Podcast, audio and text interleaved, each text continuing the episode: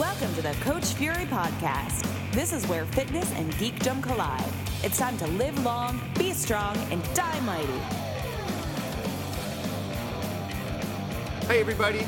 Welcome to episode 51. This is part two with Matt Wilson, the return of Matt Wilson.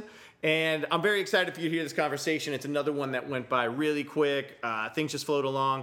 And I look forward to having Matt back on future episodes. I think he's going to be our first three-peat. I would lay money on the fact that he will be our first three-peat uh, here on the show. Uh, let's talk about some Fury Industry stuff going on. So, if you live in the Brooklyn vicinity, South Brooklyn vicinity, come and try our small group classes or personal training. And if you don't live nearby, sign up for some online coaching with yours truly. And trainers out there or enthusiasts that want to get some continuing education, I've got Original Strength Pressing Reset Workshop happening on September 16th. DVRT Ultimate Sandbag Training Level 1 and Level 2 in Boston at MSC Strength. That's happening on September 22nd and 23rd.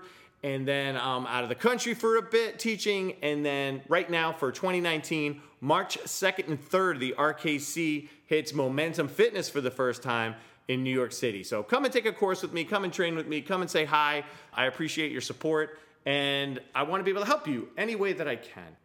Visit CoachFury.com for all info on taking a course or training with me. That's enough about me. I really want to get into this conversation with Matt and I. So, everybody, Matt Wilson, part two.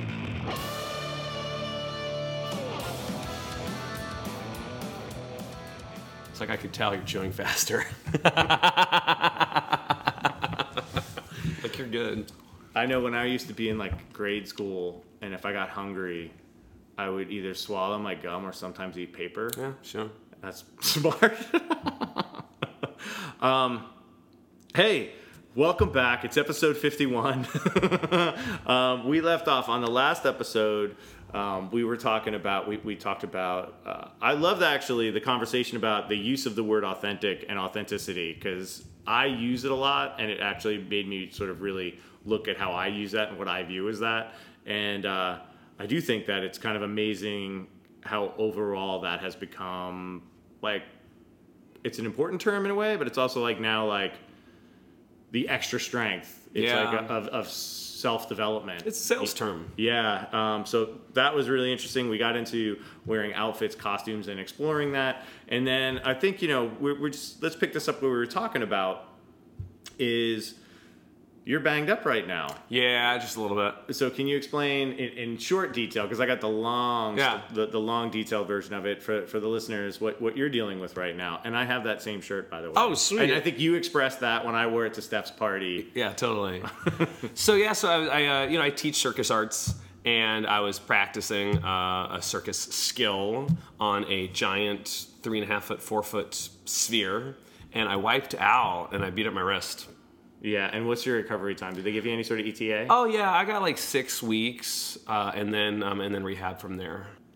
So one of the things we were just talking about is uh, if I'm going to be in like really fully honest, like I've been having, you know, August for trainers is always a slow month. Being an independent business person now for uh, over a year, uh, you know, business was slow to begin with. So right now I'm back in that wave of with training where you hit a peak and then whether it's you lose some clients for whatever natural reasons happen, nothing bad, or you just realize you've been overworking yourself and then you decide to dial back so you have a quality of life. Um, there's always those like peaks and valleys, right? So I'm definitely in a valley, and I think I'm digging a hole within the valley right now uh, to see how maybe there's more water underneath. than a- Absolutely, you than a- never know what you're gonna find. then You a- get out your dowsing rod. yeah, right. Um, and we were talking about how when when people say they want to become a trainer, like you've been working at a gym and you decide to make the transition, that a lot of the times, and I think this was very much so uh, the impression we would give off at MFF, it's like the fun of it, right? And it is fun. Uh, I, I never want this to sound like uh, we have we have an amazing job, but it is very much like an hourly freelance world. Almost even if you're a staff employee, it's basically like hourly freelance in a way, even if you're getting staff and, and, and benefits. And Matt is not only a trainer, he's also a performer. So we were also correlating that with the struggle as a performing artist. Like, what do you find? Uh, we'll, we'll break this into three part, three three parts of this question. What do you find is the biggest struggle? So we'll get the negative out of the way. We'll talk about what you think is the you know the best thing that comes from that kind of a lifestyle and then like how do you manage the stress of that whatever that negative aspect is so let's start with what's the hardest part of it Cool. So the hardest part of being like a freelance performing artist or freelancer in general. yeah, or in trainer. I Or- think 'cause or I think tra- there's I diff- it, yeah. I think there's different levels in freelance too, Sure. right? So as a trainer, it's hour to hour. Mm-hmm. As a performing artist, it's gig to gig. I would imagine some of your gigs are hour based, but maybe a day. Or Most, of, I'd say most of my gigs are hourly, unless it's a contract gig, and then it's weeks or months at a time. Yeah. Uh, the longest I was ever anywhere consistently was MFF. Um, I mean, when I moved to the city as a performing artist, people would often say, "Oh, that's that must be so hard. You never know where your next job's going to come from." And on the one hand, I actually think most people do face that. You know what I mean? Particularly in today's economy, the economic reality is everyone's going to be looking for work pretty regularly. And but my response to it at the time was always, I, I really like the pursuit of the work, and I think that's always been really helpful. Um, that I, I like doing the work, whether it's performing art, uh, being a performing artist, or working at MFF. Uh, the work is uh, really cool, but I also liked looking for it and the creative aspect of what went into that. Yeah, there's been interesting times where at the moment like I don't know if I ever feel like I'm coasting with my business. Mm-hmm. I don't think I've ever felt coasting, but where you're like I have enough clients, my day is pretty full, like I'm good. And then all of a sudden you, a couple of things shift, right? Somebody Yep. loses the job, somebody moves out of town, whatever it is. And suddenly you're like, wow, I haven't been on my game. And you, I, I get these desperate moments, panic moments, and then you come up with a game plan. Mm-hmm. The interesting thing here now is, you know, self-employed working from home is I, I, trying to find the direct targets outside of social media to make that outreach to bring it. Whereas at a gym or a bigger setting, you have it. You know, Yeah, sure, you It's have a different- influx of people. it's a different type of networking. It's Yeah. um, in, in visual effects. When I was doing that, it'd be like, oh, here's my designer friends, my animator friends, my producer course, friends. yeah. Like, hey guys, I'm you know I'm available right now. and As in- project to project, you're getting introduced to new people, and then they're friends of friends. so it's a bigger web versus now I feel like I'm trying to get like a person who doesn't know me Totally. to hire me. So that's a really interesting dynamic that I never I don't think I even thought of from if this was a brick and mortar facility where people came inside, right? Like looking like it's a weird view on sales, I guess, is that I've never fully felt the weight of the perspective Mm-hmm. as I do now trying to b- build this brand up. Um, what is the what, what brings the most stress about that to you that that you enjoy looking for the hustle but what, what's the Well, it's funny. of I used to like looking for the hustle, and now I'm like tired of hustling. Isn't that weird? I, I, I feel that sometimes. Yeah. You know, like there's such this thing right now about the hustle and the side hustle and the, and it's like I just want to like fucking do my work and do it well. yeah. And I want to be respected for it, but I want to be respected out of the results the work gets versus Yeah. like having to do more social media to try to get the name out so that I can do that and I can reach those people.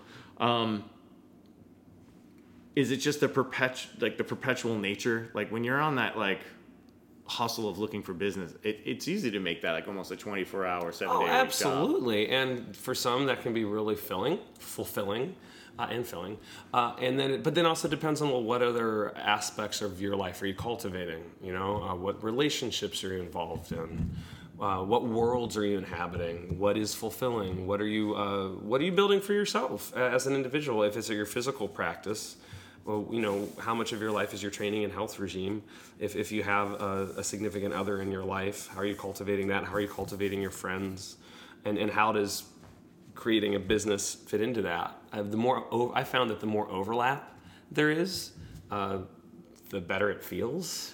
As random as the schedule could be at MFF or any gym for that matter, was it easier? Did it feel more comfortable, almost almost like a nine to five, having knowing that like this is the place I'm going to be? Even though the the, consistency was was wonderful absolutely the consistency was wonderful and knowing that yeah there's so much more so many more constants which were really helpful both from an employment perspective and also from a creativity perspective when it came to creating experiences knowing Yeah. who are you creating for on a regular basis because i appreciate the guerrilla component too whether it's my work in the hospital or random festival performance there's one experience that you create moment to moment you have a rough sense of what you're going to be doing. But then when you know who you're going to be working with on a regular basis, then you can really make more intimate connections when it comes to crafting some kind of creative experience. Yeah, one of the things that I loved of making the switch to MFF, as opposed to most gyms where you feel there's not I wouldn't even say feel there's actually deliberate sales pressure of a specific kind of, of like outreach. Like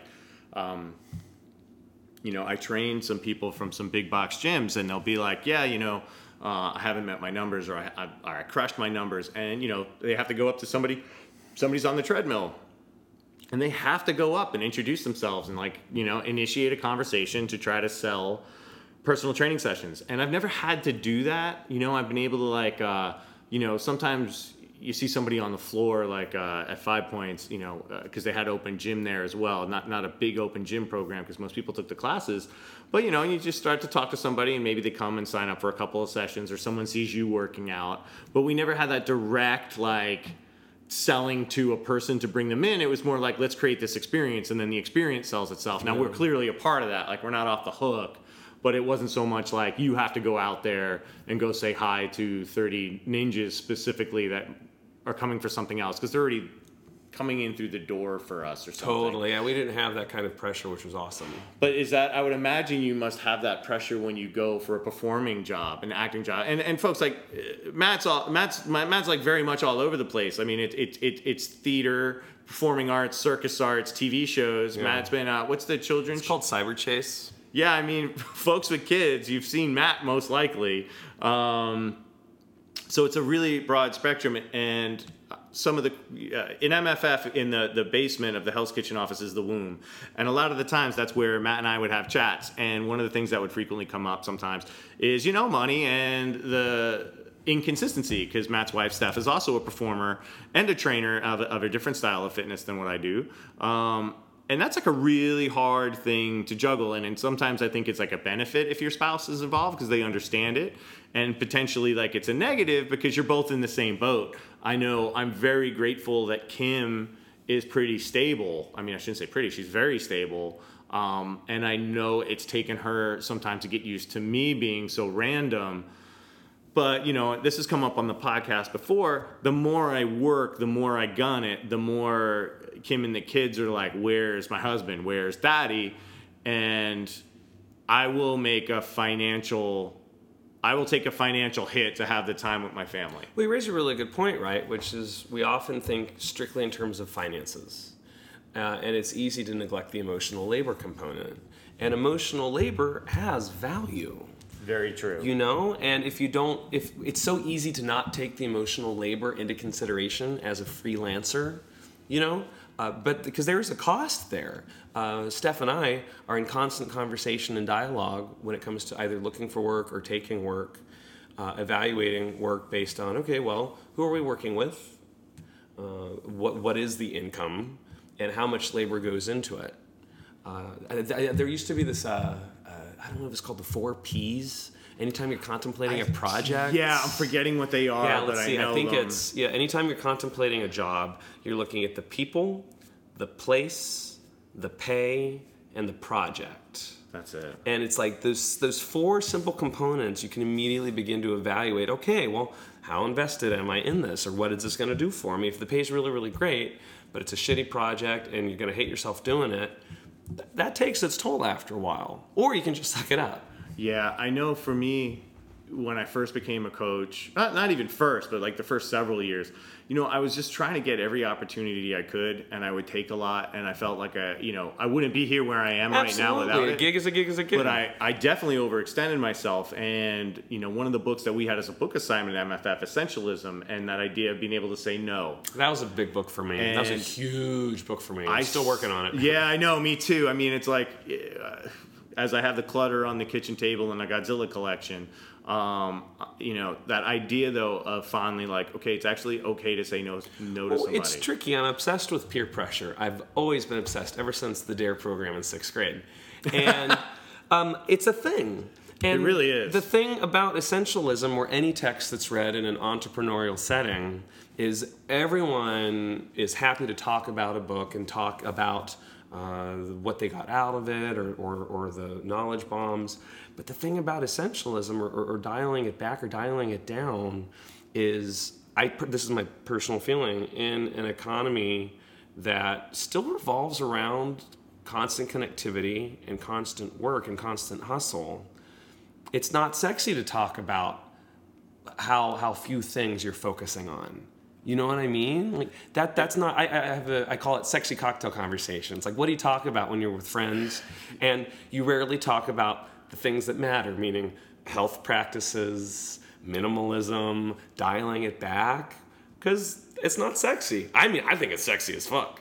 But Yeah, I'm trying. To, I know when I when I when I started trying to schedule my life post MFF because suddenly instantly had a ton of free time, and I don't have as much now as with with the class program, but I had a, a lot of free time and I had a lot of traveling time, like commuting to some sessions, uh, until I found out that I did not like bouncing around doing in-home stuff. Like that was a grind. Yeah. Um, and it's the- important to discover that or rediscover great. Yeah, that. I mean, uh, the, my business model from when I when I left, what I was building towards when I left, and where I'm at now, I never thought I'd be doing classes at home. I mean, I love it. The crew is awesome, and you know, if this continues to grow, even at the slow rate it does, it's it's an amazing thing. Um, but it's so different. It's gone through about four permutations uh, as it's evolved from trying to have more of an emphasis on online coaching, which is growing something I'd already been done been doing for years, and then realizing like, okay, at this threshold of online clients, I don't enjoy this. I still do a good job, but I don't enjoy this. Backing that off. So here's that cap there. And I basically stay between 10 and 15 people. And if I start to hit 10 or someone's about to go off, I do a little outreach. Uh, so folks, that's not like a sales scarcity thing. Like I really, I love the people I work with online.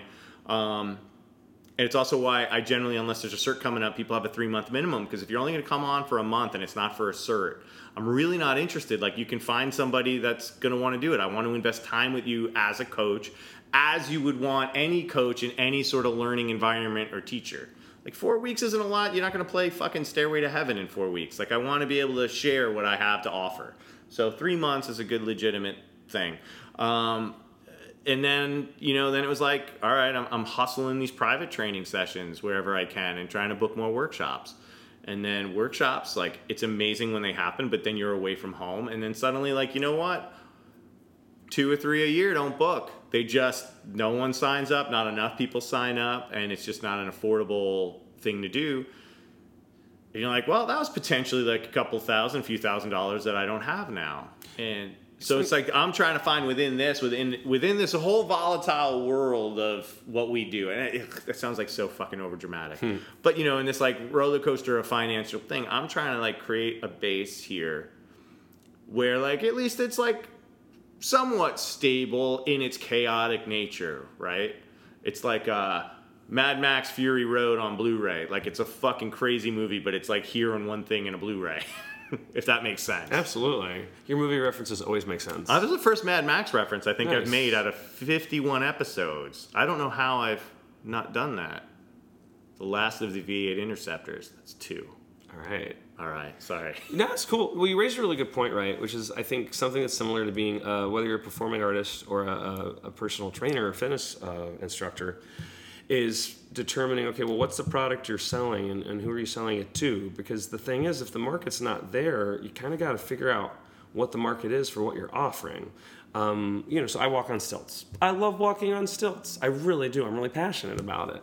Uh, so then it's like, okay, well, who hires people walking on stilts? You know, I have multiple agents and, and friends, people who I work with uh, that book me. But if I were wanting to grow that, then I would need to look at, okay, well, what kind of uh, outdoor events in the tri-state area would I be able to pitch that to? You know, and then who's responsible for creating the events? Uh, who's the event coordinator and the planners? You know, I have to identify every single piece to determine if this thing that I like to do is even something that I can book on my own. You know, So let, let's turn this into the positive side of mm-hmm. this, because this is one of the things that really impressed me just about a lot of the membership of MFF, right? And, and you guys as well.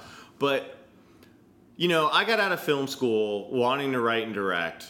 And uh, my, my, my thesis film, Kick the Dog, won a bunch of NYU awards. Didn't win like big ones, but I got to go to like, you know, the DGA. They took me out to the DGA as part of a showcase. I got to a couple of film festivals.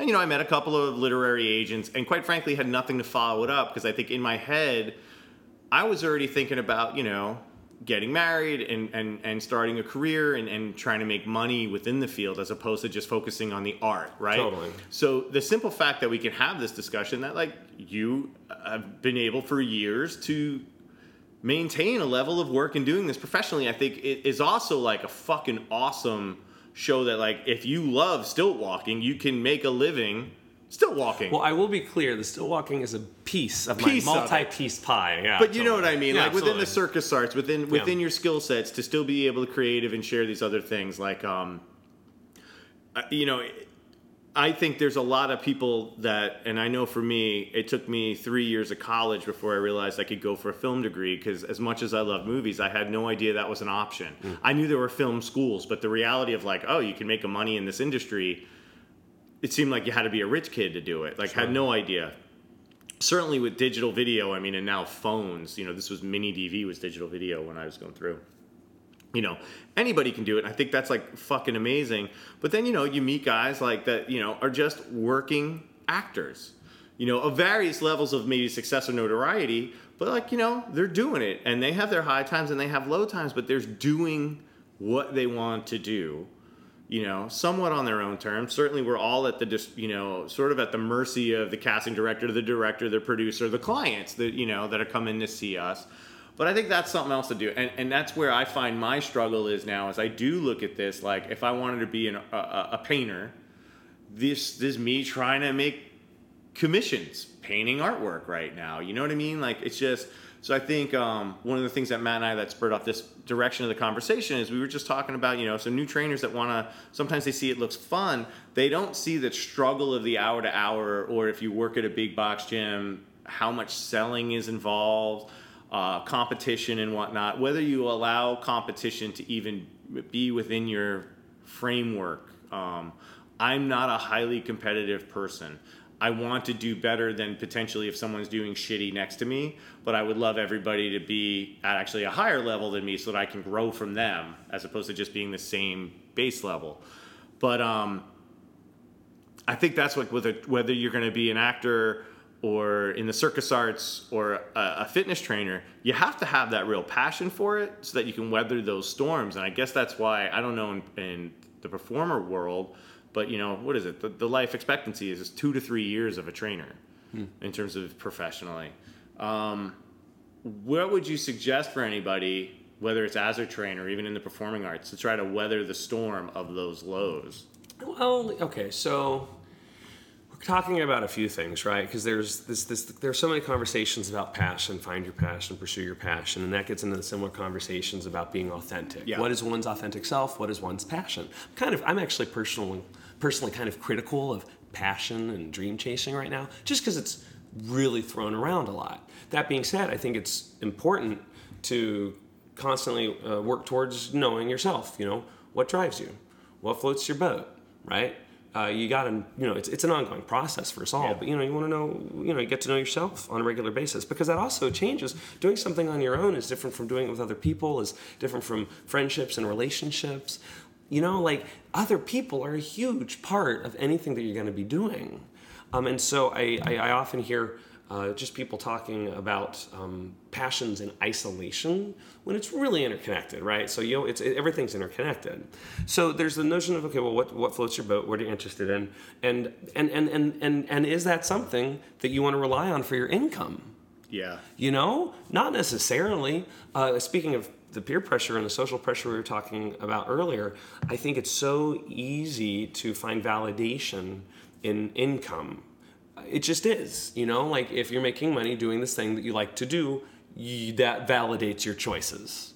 And so it's really um, complicated to navigate doing what you want to do as well as how you're going to make your life happen Yeah. and understand that you can do both and that it's it shouldn't be is it, no matter what it feels like it doesn't invalidate what you're doing if that's not how you make your living you know um, as far as weathering the storms i mean so you know you're talking earlier about low points in the year and whatnot so you've got what you make per gig or per hour. You make weekly rates, monthly rates, but then you've got this bigger picture thing, which is not just what's your salary in a year, but how does that ebb and flow over the course of a year?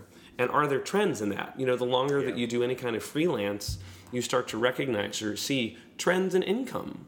And the fact is, it doesn't matter if you make less in August and more in December because you know in that six month chunk of time, it's probably going to be fairly consistent. Yeah. It's when it's not consistent that that's when you really want to look at, well, what are you doing?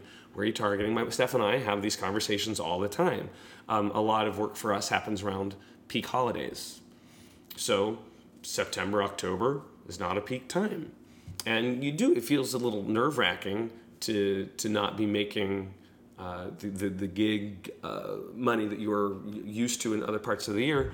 But then you look at last year and you look at the year before and you're like, okay, this is not unreasonable. This is not an unreasonable expectation. So what can I do in the fallow time? Yeah. You know, for myself, for my life, or for growing the business. You know, since you have that time now. Yeah, I think it's interesting. For the, the, the thing for me that I think I feel like weighing in, weighing on me now is this is the first time like I'm without a gym backing me up that way. So I don't know necessarily what my my trend points are. Absolutely, right? I have no I have no average. Yeah, that first know- year's a tricky one. I have a goal number of class members Mm-hmm. I'd like to have, total class members, and I have you know that baseline of online members, and then seeing where personal training fills in. But I also know in like pushing the per, in the classes, like my personal training business has dropped. Because again, folks, it's all me. If you come to Fury Industries right now, um, though I'm considering starting something to have another coach here. Um, but I don't know where those are. And for me, it's like, you know, I, I, I stress about it. And, but it's Tess Ball when she was on the podcast. She, she phrased this differently. I felt more weight of stress when I was making six figures at a job that I had formerly loved but was now beating me down. And she framed this great because it was their stress upon me versus the stress I feel financially is my stress. Absolutely. These are your choices. It's my stress based on That's a huge choice. point. Like honestly, not to sound like an asshole, but it's a luxury to be able to choose our stresses. You know what I mean? Like we're inflicting this on ourselves. Yeah, and you know, it's it's it is something that I want to, you know, even going through an art school and having a punk rock background and all that stuff, and you know, what'd you laugh when I was like middle aged skate punk dirtbag? I said that once, and you laughed at, at me for that in a 'Cause good- it's awesome. in a good way. But like before I was a middle age, when I still had shreds of hair left, you know, I. I think I still wanted like to have like the car and the house and all Sure. that shit, and I accomplished that stuff. And I wish I, I didn't have that I mean, again, I don't, not in a regret way. I just don't want my kids to feel that they have to follow that paradigm. No. I want them to be able to, like, if, if, you know, my daughter really wants to get into politics or writing, I will support her on either end of that. Um, she's bright enough where she'll probably actually do well on either side of that. Whatever Ben decides to do, I'll support him. But if one of them decides to follow the arts, you know, that's gonna could be a real long, it could be potential failure, but anything can. Well, here's the deal. That's the thing. It's so funny, and I'm, I'm this. If we can go off on a bit of a tangent, I love be it. Yeah, cool. please. Because I feel like, to our detriment as a country, uh, as soon as someone talks about pursuing the arts, It's like you're like, oh, that's risky. And then uh, concurrently, art is devalued in schools. There are no opportunities to actually practice it. There's this there's this link to art and financial success or financial risk.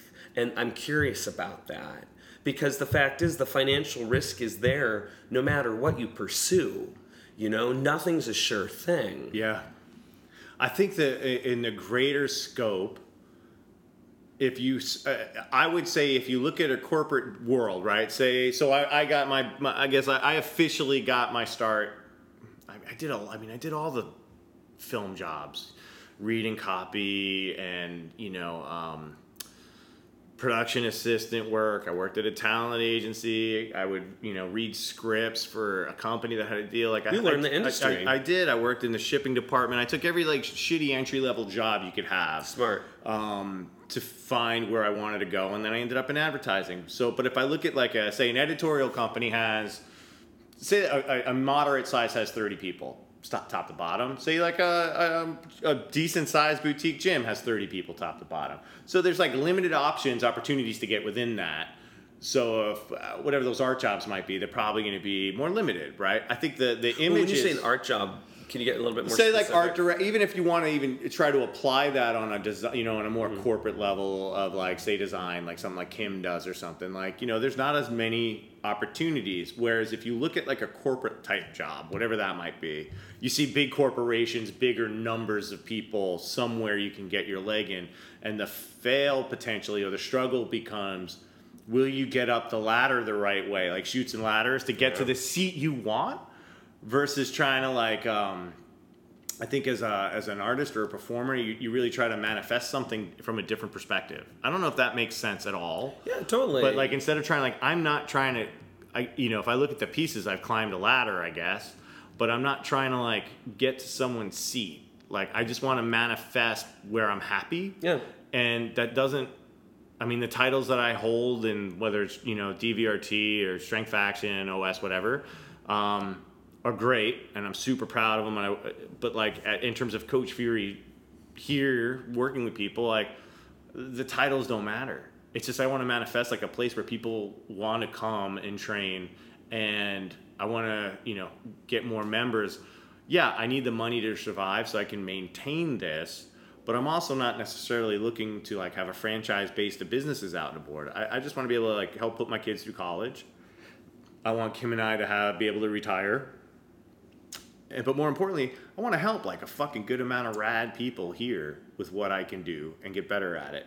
So that's more of a manifestation versus like mail room to assistant. Je- you know what I mean? Like Yeah. working up titles that way. oh, I think some of the struggles we might have felt within the team at MFF sometimes is there's a lack of roles of different roles to feel like you're making forward progression. What's interesting about that is, so I worked at the Apple Store prior to uh, working at MFF, and based on that experience, I'm wondering if the 21st century economy is a little bit more horizontal when it comes to work environments, where management is kind of lateralized, you know. And again, I'm only speaking from two experiences, which is uh, an Upper West Side uh, madly successful retail uh, in, in the tech industry, and then a really cool fitness startup that was creating their own systems from the ground up. And, and, and when you mentioned the notion of the lack of roles, I, I'm wondering if that's actually more of a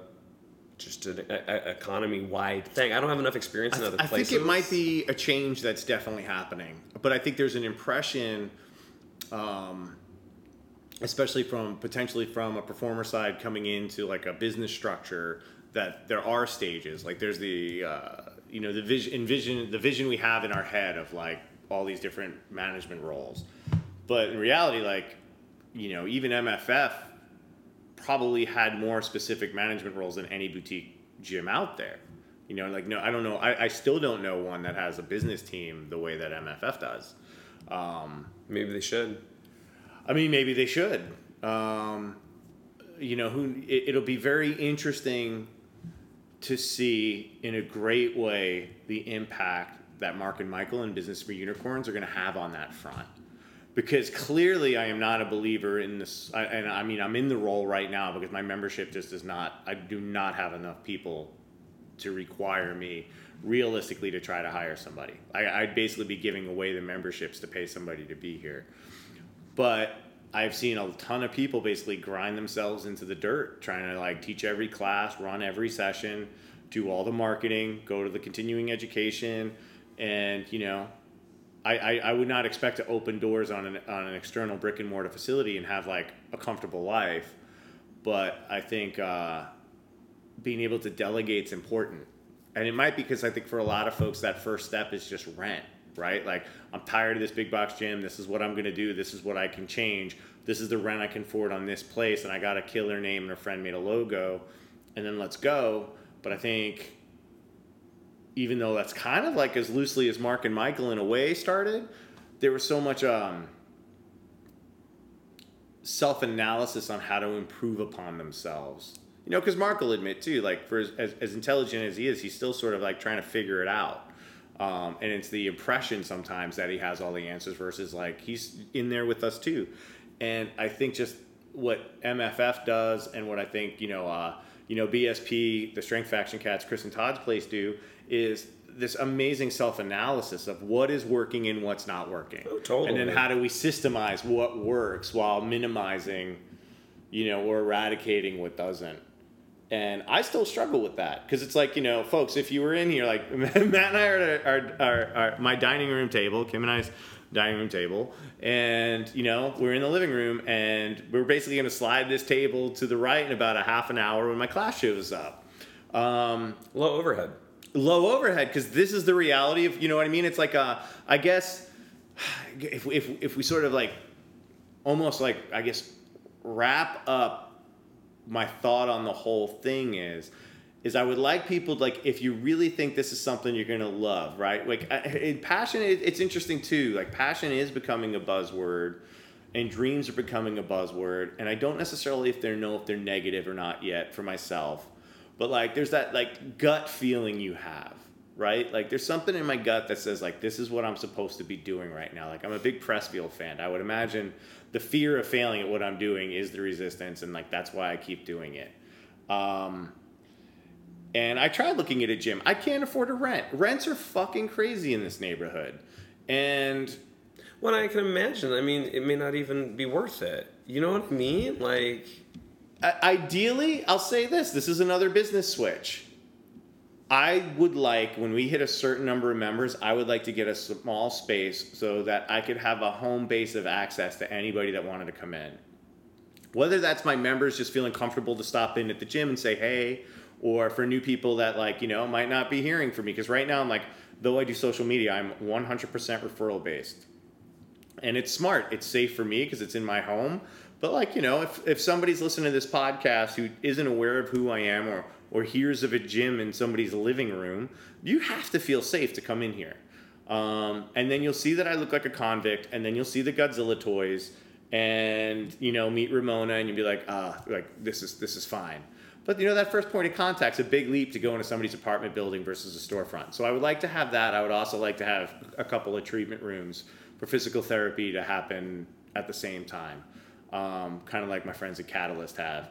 So you know, I, I have that goal now, and I haven't had it. Like I remember when I started MFF, I wanted to have a gym. Like Mark would ask, "What's your five year goal?" And I'd say, "Have a gym in five years." And then after my first year there, I'm like, I don't think I could do better than you guys are doing. Like I don't want to have a gym anymore. And then when I realized the impact on my schedule, like a glory of too many successes, that sounds so fucking egotistical, but like I accomplished a lot of life missions. Um, my I, just had no life outside of it. You know, we talk about the minimalism, like right. So anyway, folks, like. You can make the things happen, but there's a reason why I train out of my living room. It's because I can't afford rent, but I want to do this thing, so I'm making it happen.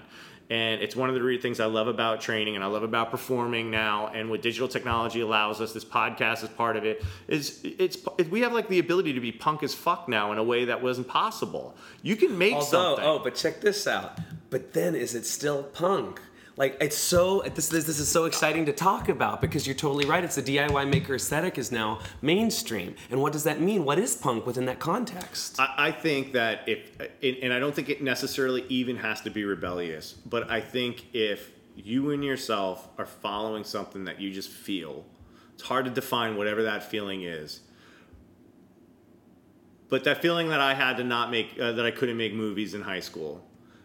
If I were in high school and I had that feeling, but then I realized like on my fucking phone that I could do it and I made it, that's punk to me, right? If um, you know, if all of your friends are listening to emo or whatever, I'm I'm so out of date on like what, what music's big right now, and uh, you want to fucking go out and find like original Debbie Gibson vinyl, first pressing, like that's, punk to me, Yeah. right? Um, shout out to Chris Rivero, who was the Debbie Gibson fan amongst a bunch of new wavers and punks. Um, so I do think punk is very much alive in terms of like I think this entrepreneur thing for those that are in it for like, they have to deem for themselves if it's the right reason. Uh, again, entrepreneurs being a buzzword now, but like independent business people, we have the ability to do shit we couldn't do. I think that is fucking both commercial, you know, capitalistic, obviously in a Well, degree, but I think it's also punk as fuck because we're doing it.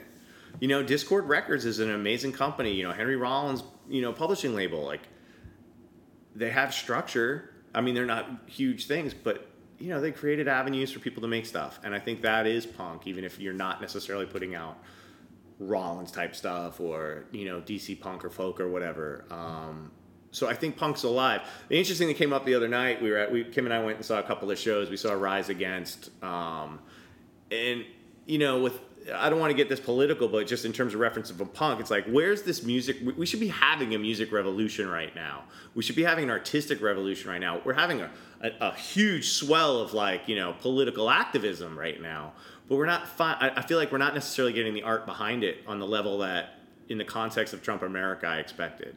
And I'm wondering if something is new is going to happen, or have we literally tapped all of that out? That's a little bit off of a tangent. Well, I think that there are so many channels that I'm sure things are happening and percolating. It's just the question is, is it a mass? Is it a critical mass, or how does it attain a critical mass? I right? don't know. Because like I am so clueless when it comes to so many social media platforms. Yeah, me too. And different communities and worlds. And uh, I, I think that because uh, potentially we've experienced a lot of siloing over the last 10 to 15 years, things are happening and performance and art is being made. The question becomes, well, what is it doing?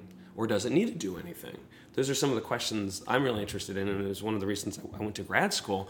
But like, so, well, what happens? I mean, when you see Reebok ads in the subway about um, strength and women and being uh, an individual, it's still a Reebok ad, right? So It's that's such a hard thing.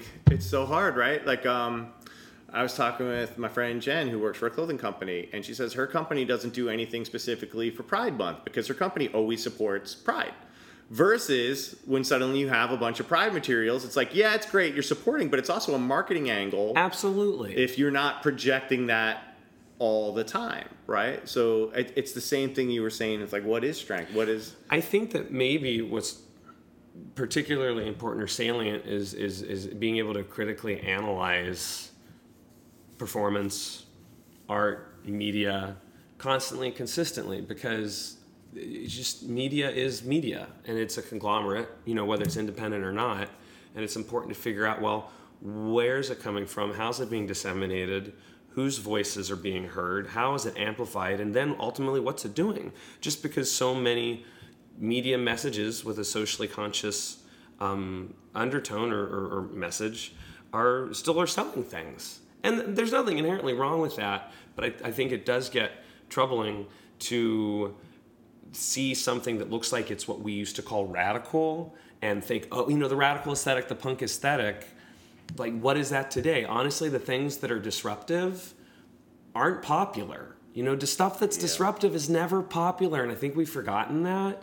You know, we, we, we look back on, say, the Lower East Side and we romanticize punk and, and all the stuff that's happening in, in, in the city. Yeah. When it was happening, man, that was on the margins. And then there was margins beyond those margins. You know what I uh, mean? It- it's the impact of say like if we keep focusing on like you know punk or alt music like i think the impact I, I think it's lost at how small it truly was you know when you when you listen to like you know cats like ian MacKaye from minor threat or you know the early new york hardcore days where it's like it was trading cassettes and fanzines like hand cut type xerox fanzines handmade record labels Which is also really potentially optimistic because that means in the contemporary punk DIY economy where everyone, potentially, not everyone, but uh, there's a lot more access than there ever was, you can still potentially make a difference with a very small following. Yeah, Instead of looking for these astronomical numbers, I think I'm troubled by the fact that in order to make a difference, we feel like we need to reach millions of people. And I don't believe that's true.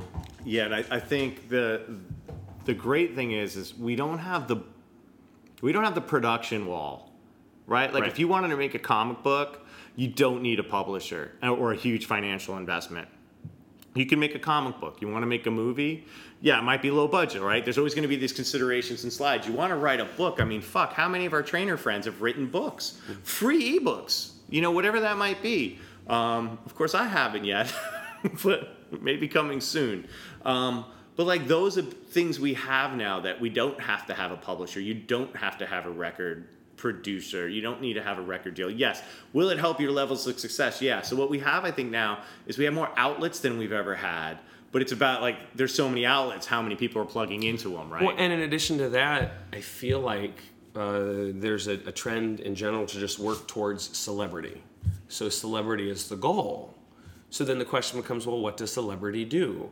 Because working towards change is not necessarily working towards celebrity. Yeah, it's. I think the celebrity thing is a very interesting one in fitness land too, as clearly, it it, it it's a le- it's like a a marker of success if you have celebrity clientele, um, whether it's actual or PR related, or whoever's actually driving that message home. It's a measure of success, but like you know, I don't know, like it, it because that person might be spending more and clearly looks great, but is that any different than the Gen Pop person who comes in, you know, who's an accountant who's just fit as fuck as well, but it's like she's just not in the movies. And I don't know how you level trainer success necessarily on that. Um, of course, like I haven't met like an asshole celebrity trainer either. I mean, I think there's the the, the people that are awesome that are like, you know, um, doing the day to day, doing it right. Like Don Saladino at Drive, like trains a bunch of people and does an awesome job. His sound, like we were over there doing it in service, and we ran into Ben Bruno. Met first time I got to meet him, and he was training Justin Timberlake. Like doing what we do, right? Just you know, happen to be with people of high profile. Versus then there's you know celebrity trainers that try to throw it in your face that they're always working with celebrities, but then there's the trainers themselves as celebrities, uh, like on the TV shows and stuff, where you're like half that information is really off. Um, and I don't know where we gauge that. And I don't know what becomes the goal of celebrity. Um, is it to make more money? Is it for greater awareness? I, I, I don't know. I'm inclined to believe lately, in general, celebrity is a thing uh, as a culture, as a country that uh, is is a goal in and of itself. This thing called celebrity, meaning I don't I don't watch a lot of YouTube. My cousins do. Uh, I'm, I don't understand the YouTuber phenomenon. I'm too old for that. I wish I understood a little bit better because it's a significant economy and it's a way of disseminating information. Uh, and it, but it fascinates me. I miss that whole thing. Like when I'm look, I I still look at YouTube just as a way of finding information, not because I'm actually interested in tuning in to any Yeah. particular personality. It doesn't jive with my sensibility. Um, when it comes to the teaching I've been doing lately with some kids in the circus and stuff like that, uh, the circus and the summer camps, you know, listening to them talk about who they follow on Instagram and and uh, and, and YouTube and whatnot it, it's it's cultivating that as an end into itself. And I want to be clear: this isn't a judgment. I just think it's something that's really important for people our age to look at and and to understand that that's part of what's being navigated and is what is potentially uh, goes back to your question about well, what is being done art wise in the world. I mean, honestly, amazing things are being produced, right? And you, you, there are people who are cultivating fan bases, phenomenal fan bases that can then translate into uh, uh, impact, uh, influence, and um, money. But then, what is it doing? What else is it doing? Yeah. Or should it be doing anything else? It's a really hard gauge. I, I, I'm there, there's my view as someone who sometimes feels he's caught in social media marketing as a part of. My, I mean, I shouldn't say I'm caught. I'm in it, right? Like it's part of our business now, uh, and I am still putting out a bunch of stuff, but I'm also trying to really minimize when I feel it's it's important, and um, I actually do less potentially at my detriment on this podcast because like when I felt like it was suddenly like another pressure, it's the only time I didn't love the podcast. You know, it's where I- shouldn't say even didn't love, where it was only it was like a kind of annoying to have to do this one aspect. So I actually don't post about the podcast as much. Um, That, that you know that's that makes perfect sense, and it makes me think uh, about consumption in general. How much can any individual actually consume?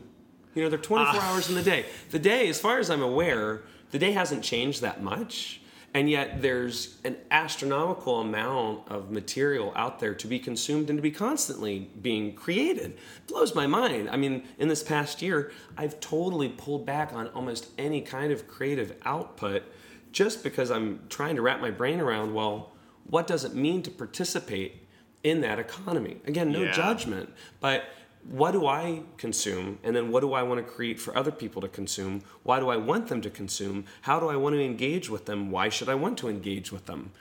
The, the interesting part of that is it's not just say Matt Wilson business. It's also people are, we're getting caught in that as, as, as human beings, like outside of the oh, business. Like, absolutely. so you know, with so I understand everybody that owns a gym or wants is an independent trainer puts out It's like for example, say their swing video. This is you know, or their graphic of this is a hinge and this is a squat. Everyone loves to do that one, right? And I don't say that like judgy, but let's we've seen a shitload of those, right? So it's like, what's the purpose of it, right? Now, is it to get, you know, to enlighten 10 of your clients or 50 of your existing class membership, gym membership, whatever? That's great. Is it meant to help home users that aren't that you might reach might be following you from whatever however they found found you? That's great too. But but beyond that, like is that what is the goal of that? Like is it going to generate income? I don't know. I mean, we put out so much combined that I don't know if that that generates income. I think if that thing gets 10,000 likes, maybe you'll get a couple of clients out of it versus that very passive way of just double clicking on an Instagram picture. Turning that into actual revenue, I think, is tough. Um, but then you see, I see some trainers that, you know, or, or enthusiasts that get caught in doing that as a method where it's like this blurred line of like my personal life and my trainer life you know, I, I always try to guide people. It doesn't happen often when they ask, but like, you know, sometimes you'll see people on Facebook as their personal business, you know, like I have a business page and then I have my personal page and Coach Fury's listed on both of them because the nickname at MFF had taken over. Um, and it's interesting because I'm actually using Steve a little more often with people. I'm, I'm sort of reclaiming it a little bit. Um, but you know, when people put like the initials of their certs after their personal Facebook account, I'm like, those initials are, are I don't want to say they're meaningless to you because they obviously are. But I'm more interested in you and the person that I'm seeing you with your family maybe than the four, three or four initials at the end of your name. Now, if that was your business page, that would be different. Like you know, but it's still even as like a, as a trainer, are, are you looking to train trainers in the same modality, or are you looking to impress trainers? Because the person down the street doesn't know what an RKC or an SFG is, right? Um, or DVRT. It, it's what we apply to them. And so it's an interesting thing when we're using Facebook to elevate ourselves as opposed to express ourselves. And I think there is a difference between that. Um, is it a financial tool or a communication tool or all of the above? I think, and then is it is it business or personal? I think that's a really hard line. That if I there get even is a in. line, right? I mean, I think that there's so many blurred things are blurry. Things are very ambiguous, and and, and you know mentioned Facebook, and that's a very specific platform Yeah. right? With very specific economics um, and a very specific way of disseminating information. And every platform is different. And, and, and, and then you look at the, zoom out and look at the different demographics uh, that are, and, and what platforms they're using. And well, what platforms do you use? How do you communicate with your clients? You know what I mean? I think it's so crucial because I barely understand it, but uh, to, to wrap my brain around, okay, well, what does this do? Why am I doing it? Who am I connecting with? Like honestly, I'd love to try Snapchat. I just don't know who's on it. I, you know, I was on it basically for Wes Showalter's Show Dubs Free Content Friday, um, for better or worse. Boom. there was one very specific reason. There was one very specific reason: nude fitness lessons, because it was fucking ridiculous. Um, and it was it was just another thing to worry about and to learn. And if I'm going to invest my learning curve, even if it might potentially impact my income somehow by not using that social media thing, I'm okay to take the hit. You know, it's funny. Someone uh, I was talking to my friend Thomas, who's in this marketing group with me, and you know, he was saying, "Have you have you seen how ClassPass is going to start? Is, is now live streaming classes direct to home, so you don't even have to go to the gym on ClassPass." And you know, uh, I have not dealt with the ClassPass situation, but it seems like it is a, a, a decent way for gyms to get members class pass members, which is very different than like I've signed up for your gym members um, to help make money. But then I've also seen, you know, through the social media, you know, some of the trainer groups that like ClassPass shifts the deals on people, and suddenly it's not such a great thing for the things. And now feeding, streaming things into classes is great for a handful of facilities that might do that, but it's like kind of the death of.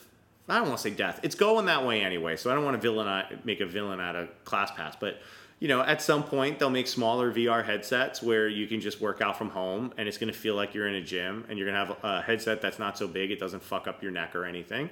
And you'll do that. And I've just decided, you know what? Like I'll be the vintage guy that works on, you know, the the vin- the version of the guy who works on vintage hot rods. I'll be working fitness in that modality. Not a dinosaur, but like in person doing what I do and then the online coaching the way I do versus that. You hit on a really important distinction. It's something I try to wrap my brain around. So a lot of my work uh, as a performing artist was in musicals, musical theater. So when you're a, a, musical performer, you invest a lot of time and energy cultivating your uh, your voice, and you spend time with a voice teacher. You often have kind of like a, a it's a one. It's no different than personal training. You know, you have a very um, important relationship with a voice teacher on a regular basis. And I remember when maybe five, six years ago, um, online voice training became a significant stream or opportunity of income for voice teachers. Yeah. And I know in general there's so many ways to interact with people online or stream. Um, and just personally, I don't engage that way. And so I, I don't understand it, but that's just me and I would like to work towards understanding it so that I can both create for it and also take advantage of it as a consumer. But to speak about wanting to be the hot rodder uh, of fitness, I get that. There's something, I'm still very much uh, an in person physical experience. Um, but that's that's very specific. You it's, know what I mean? It, it's interesting bringing this back to essentialism. I, I am that and I'm not. Like one of the things I realized is like I hate commuting in and out of the city. So I enjoy hopping on, like having the the Zoom chats for the conference calls where I get to see people for the podcast or a conference call or an online session, whatever it might be, so we can see and chat because it's a good middle ground for me. Whereas like I get that personal interaction in a way that doesn't blow my day and i know that's selfish but like i can have that interaction. Like one of the things one of the big takeaways with the podcast and, and, and it kicked off of something not directly related to podcasts that i was feeling at mff is you know in any of the things i did uh, in professions but especially in fitness because because the, the split from my wife happened shortly after it was like it was like work or kids and then for a little while it was work kids trying to date and it was work kids and kim you know and trying to make that happen. And with our crazy schedules and a little bit of my age and want to make sure i got some sleep or something you know i didn't get to go out much. And so on some ways like at mff i feel like i, I have not connected with people even though i consider them like brothers and sisters the way that others have there. Just because it's just really fucking hard for me. I was uh, the only one at the time with kids um, I was going through my divorce through the process and traveling for work a bunch, right? So I, I, regret that to a degree, and then and then I have these moments when I'm like bumming out a little bit, and I'm like, oh wait, but wait a minute, like I really didn't have the option because like I had to see the kids, right, or I had to see Kim, and that's the hard part of like essentialism or being minimal. It's like you're gonna own some things at the loss of others, but you have to be okay with that. But you know, whether that's a physical item like in minimalism, like I threw out fucking t shirts or something, or sorry, folks, I think we just got a phone call in there and I hung up on it. We're going to leave it. Um, that was not completely disrupting to my frame of thought. but but anyway, what I'm saying is, is like, but like, there's also the emotional component where like I'm not gonna be able to have this friendship at the level I, I, I might want to because I need to maintain these other relationships more preciously. I think that's really a key point. The notion of the of the, the level of friendship, right? Like, what does uh, what is a relationship? And I, I want to make a distinction between sales relationships and relationships relationships. Meaning, I think you can cultivate sales relationships over a shorter period of time. I think that's what sales tactics are very specifically crafted for to make, make, create an impactful um, relationship in the moment. Very similar to a performance, right? Versus you still can't replace the time that goes into a deep relationship and friendship. And I think that sometimes they get uh, there's a little bit of a collapse that happens between those two. Uh, but you, you just you can't replace the, the, the, the miles that you are needed to log uh, to to create a deeper friendship and so, yeah, when it comes to minimalism uh, or essentialism or whatever you want to call it, uh, the time and energy that's required to cultivate friendship, it will result in fewer friendships. Yeah, I think uh, I'm going to forget how they worded it, but on the Pete Holmes podcast, they were talking about, you know, you, you only have time and room for so many close relationships, right? And certainly kids take up a big time of that. And clearly, like, I had a lot of friends in high school, like, you know, growing up. Um, I'll never be like, you know, I was like an outcast in a way, and I never felt like I fit in, but I also was never alone in that way. Like, I always had people. Because you were go- punk, you were a dirtbag skate punk. And it was when there weren't a lot of us. And you're hanging out with the only dirtbag skate punks in Long Island. which was a pretty good crew actually.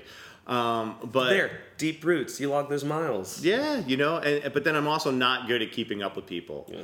But I hope I at least admit that, like, even if I don't see somebody, that like the love is genuine. You, can, you know, you and I, like, we don't get to hang out nearly enough.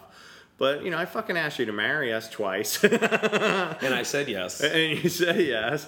Um, you know, like uh, you and Steph are super important to me, and but but it's also like we live relatively far away um, with schedules, so sometimes that's like you know I'm good with accepting like that's part of what it is, and sometimes I'm like, fuck, um, I want to make that happen.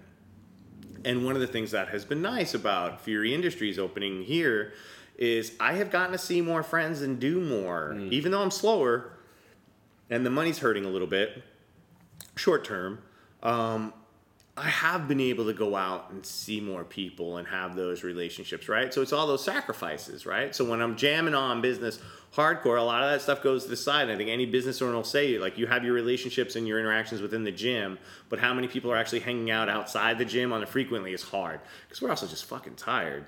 Um, and our hours tend to suck. But now I'm, I'm starting to finally find that balance. But this podcast has been an eye opener in that is that it's a way to me to force myself to reach out to somebody. It's a catalyst. Like I'm never thinking marketing angles with who I'm bringing on.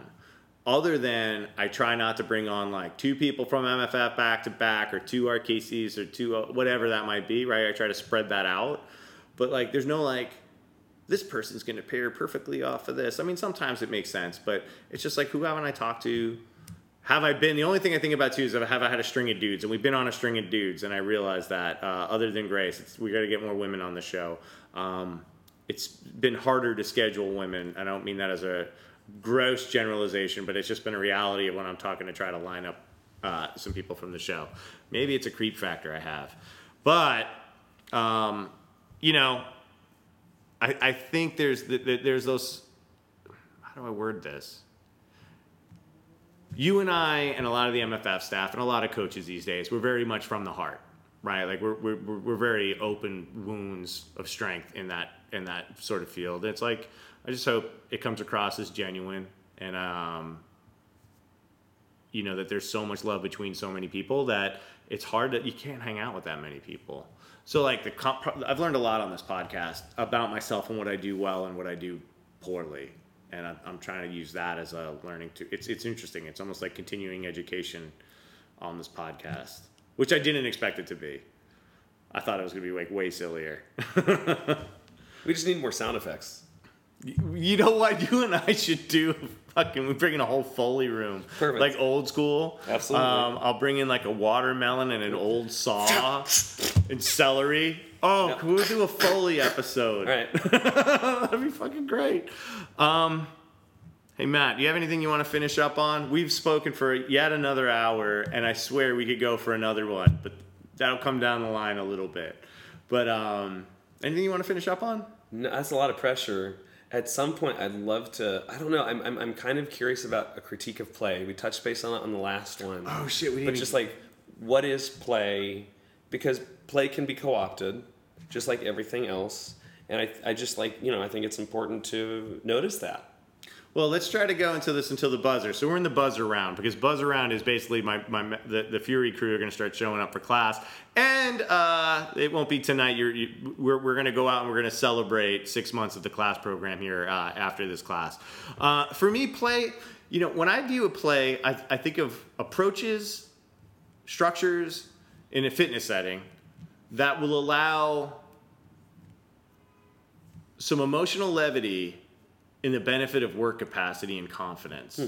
So uh, That's- potentially contributing to resilience. Yeah, both emotionally and physically. Because you know, if uh, you know, everyone at MFF would know me as the crawl guy, for better or worse, and they'd be like, "Oh, we're gonna fucking crawl." And then I made this great, in my opinion, great Empire Strikes Back Hoth Battle crawl game. That was solid. And all of a sudden, people were fucking crawling their asses off to try to defeat the Empire or the rebellion. Well, you created this really wonderful, clearly delineated structure in which to play.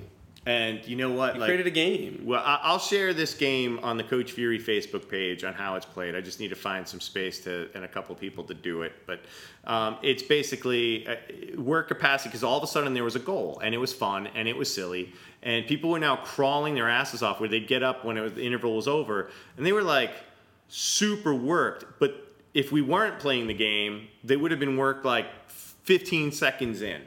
Um, I like magic mirror squats. I've, I programmed an MFF. We did them here where you match tempo with somebody that you're doing goblet squats or front squats, and you can, can anybody can take over the lead, right? And who's going lower, or higher, whatever.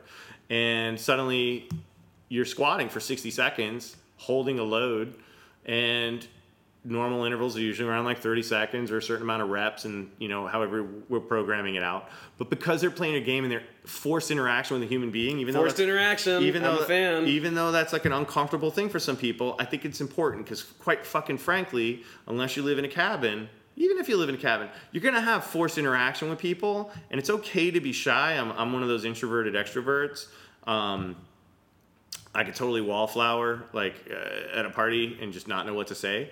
But you have to be forced to deal with some people, and it's one of the things I actually do with my kids, where I make them go up and pay for shit a lot, which I never did, and I still sometimes feel weird. I don't know why, even in my 40s, sometimes I'm like, I feel weird asking a question at a store sometimes. Oh, sure. Uh, and I make them do it all the time because I don't want them to have that thing, forced interaction. Uh, so I think that's really good for people. Plus, they get to do more. I mean, what would your what would your thought on play in terms of how you presented that? Well, I think you, you raised a really good point, which is so there's this thing, I like to describe it as this thing called play, right? This essence. Uh, there's a, a anthropologist, Victor Turner, who talked about play and playfulness being a very volatile substance. And it is, it is, it can has the potential to be radical. With great power comes great responsibility. And you structured play, you channeled it to an ends. That's a significant amount of power right? Like you wielded your power to create a space where something was fun, but contributed to you know work capacity, resilience, uh, whatever the result is. Um, that that is something to be reckoned with.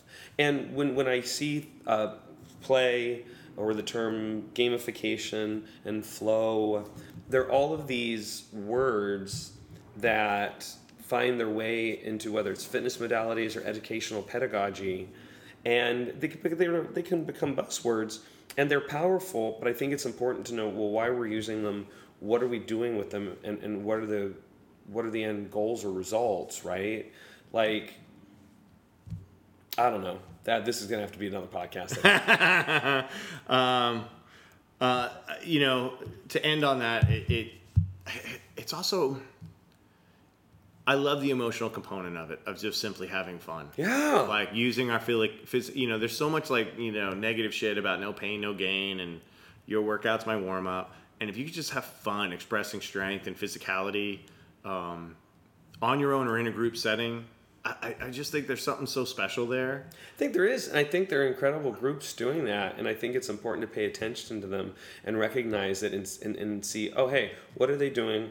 Why does it work? Why do I like it? Or why are they doing it and why don't I like it? Why does it rub me the wrong way? Um, I don't know. I, I get the, the, the stuff that rubs me the wrong way when it comes to the fitness world, the fitness industry, is when there's this blurring between, say, play modalities, playfulness, and nutrition science. And you know what I mean? It's when, when people start throwing around facts and figures and science to support their own personal claims based on what they're teaching, which Yeah. again goes back to what we mentioned earlier about the importance of being being able to be critical, not critical in a negative sense, but just understand. Oh, you're implementing this, you're linking it to this, to what end and to what effect and why. it, it, it, it's purpose and labels in a weird way, and it's really hard. Um, I, I try to, I guess, play for me is like it's an act, right? Like the act of play, but it's also like I kind of see play for me as an em- direct emotion as well. And I guess it could be like also that's what maybe joy is, but play for me is like when I think of it, I think of the emotional impact that that has on me. There's this great researcher. I think it's uh, is it Jack Panksepp. Uh, if I'm mispronouncing it or I'm incorrect, I apologize. He did amazing research with rats. Uh, they called him the, the rat tickler, sounds creepy. It's kind of Wilfred, right? But um, it's uh, he figured out that rats laughed at a certain frequency, and when he found that frequency, he understood them to be playing, and and he got into uh, a lot of research in uh, emotional emotions within the brains. What is the neurochemistry behind the emotions, of which he designated play as almost an emotion? That there's rage and there's anger and there's uh, seeking and there's play. So I would totally look look into his stuff. I feel like play and flow could be very similar. Well, it's funny. th- This is one of the reasons I want to kind of be critical about it because flow, uh, as defined by uh, Mi, uh, Mihai Csikszentmihalyi, That was probably the. I think you nailed it. Actually, Oh, I hope so. I always want to say Mr. Mxyzptlk from Yeah. the Justice League. So, you know, so he wrote, you know, he wrote some significant early research on flow Yeah. and flow states. And the play happens to be something that when one is engaged in play, one potentially enters a flow state. Well, now uh, we're getting into flow and productivity. And that's where I want to get critical with play and flow and productivity because when it comes to cultivating flow as an end to itself, kind of like play as an end unto itself, like I just don't buy it.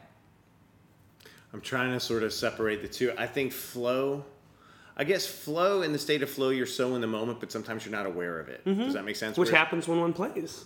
Yeah, but I think Sometimes. I think in play, I'm more aware that I'm in a state of play. Like not like a removed from it, but within it. Like this Mm-hmm. Well, sure, because say depending on the boundaries and the structures, Yeah. if, if it's a game. But think about what happens when you're playing a game with friends and you lose track of time. True. Yeah. So you know you're playing, but you're also have attained a state of flow within that play. Yeah, I mean skateboarding is both flow and play. Absolutely. Deep. Yeah, it's fucking hard. Folks, it all comes down to uh, labels, structure, definition, and uh, your own perspective on it. And question everything. Everything. But don't be a dick about it. But don't be a dick about it. I gave it like a little like uh, presentation at a DVRT Master Trainer Summit. and That was the last slide. Don't be a dick. It's true. I also got like kind of spoken to about saying that uh, in front of a group at a cert, and uh, somebody was offended by saying that. I'm like, there is so much Okay. going on in this. Don't be an asshole. so crazy. Um, man, there's so much more. We just started to dive, but I'm afraid I'm not going to hear the door when they come in. Uh, Matt, I love you, brother. Dude, I love And- you too, Fury. And we will. I have a feeling you're going to be the first three Pete on this show, my friend. Uh, I'd be honored. Um, folks, so this is episode 51, and we have hit every week, which means not only have we crossed 50 episodes, but next week is our year anniversary Happy anniversary. uh, of the podcast. Um, my one ask, my only ask, um, is to two. I just lied. um, keep listening, and please, if you have listened to three or more episodes, give a rating or subscribe. If you've only listened to one or two, like don't worry about it. Like I'm not going to hold you to it. But if you listen to three or more, hook me up with a solid and either officially subscribe if you haven't yet, but try to leave a rating. Hopefully a five star. But um, just so it, it, it helps the algorithms, and it's not so much about me and getting Can you numbers. say that again? It helps the algorithms. algorithms. What have we come to? This is really what it is, but it, it's not so much just about getting my the podcast itself because it's the Coach Fury podcast out. It's like I want you, I want more people to hear from folks like Matt, or from you know uh, Grace or the Cavados and, and, and all those folks. Like I, I want the guests to be heard, and you can directly help in their reach and my reach and the reach arounds by uh, reaching around the algorithm uh, by rating. And just thank you so much. Next week's guest is going to be the most collaborative member of the Coach Fury podcast crew, and that is going to be Glenn Urieta, who does all the artwork for this show. Nice. Um, oh, I love the artwork. we I can't are- wait to meet him. yeah, it, uh, so I really look forward to hearing him. He's a super talented uh, artist on many levels and many mediums, um, and has navigated a lot of different fields, um, uh, areas of business within what he does. So I'm excited for you to hear from Glenn, the man behind all the thumbnails, 50 plus friggin' thumbnails um, with Glenn. So we got to go. The door is here. I love you, everybody. Matt, tell the listeners to die mighty. Die mighty! The Coach Fury podcast is created, owned, and produced by Steve Coach Fury Hollander for Fury Industries LLC. Music provided by the FTW. Visit the FTW.nyc for band, tour, music, and merch info. Artwork created by Glenn Urieta. Visit glennurieta.com. That's G L E N N U R I E T A. Or follow him on Instagram at Glenn Urieta. Voiceover by Laura Palmer.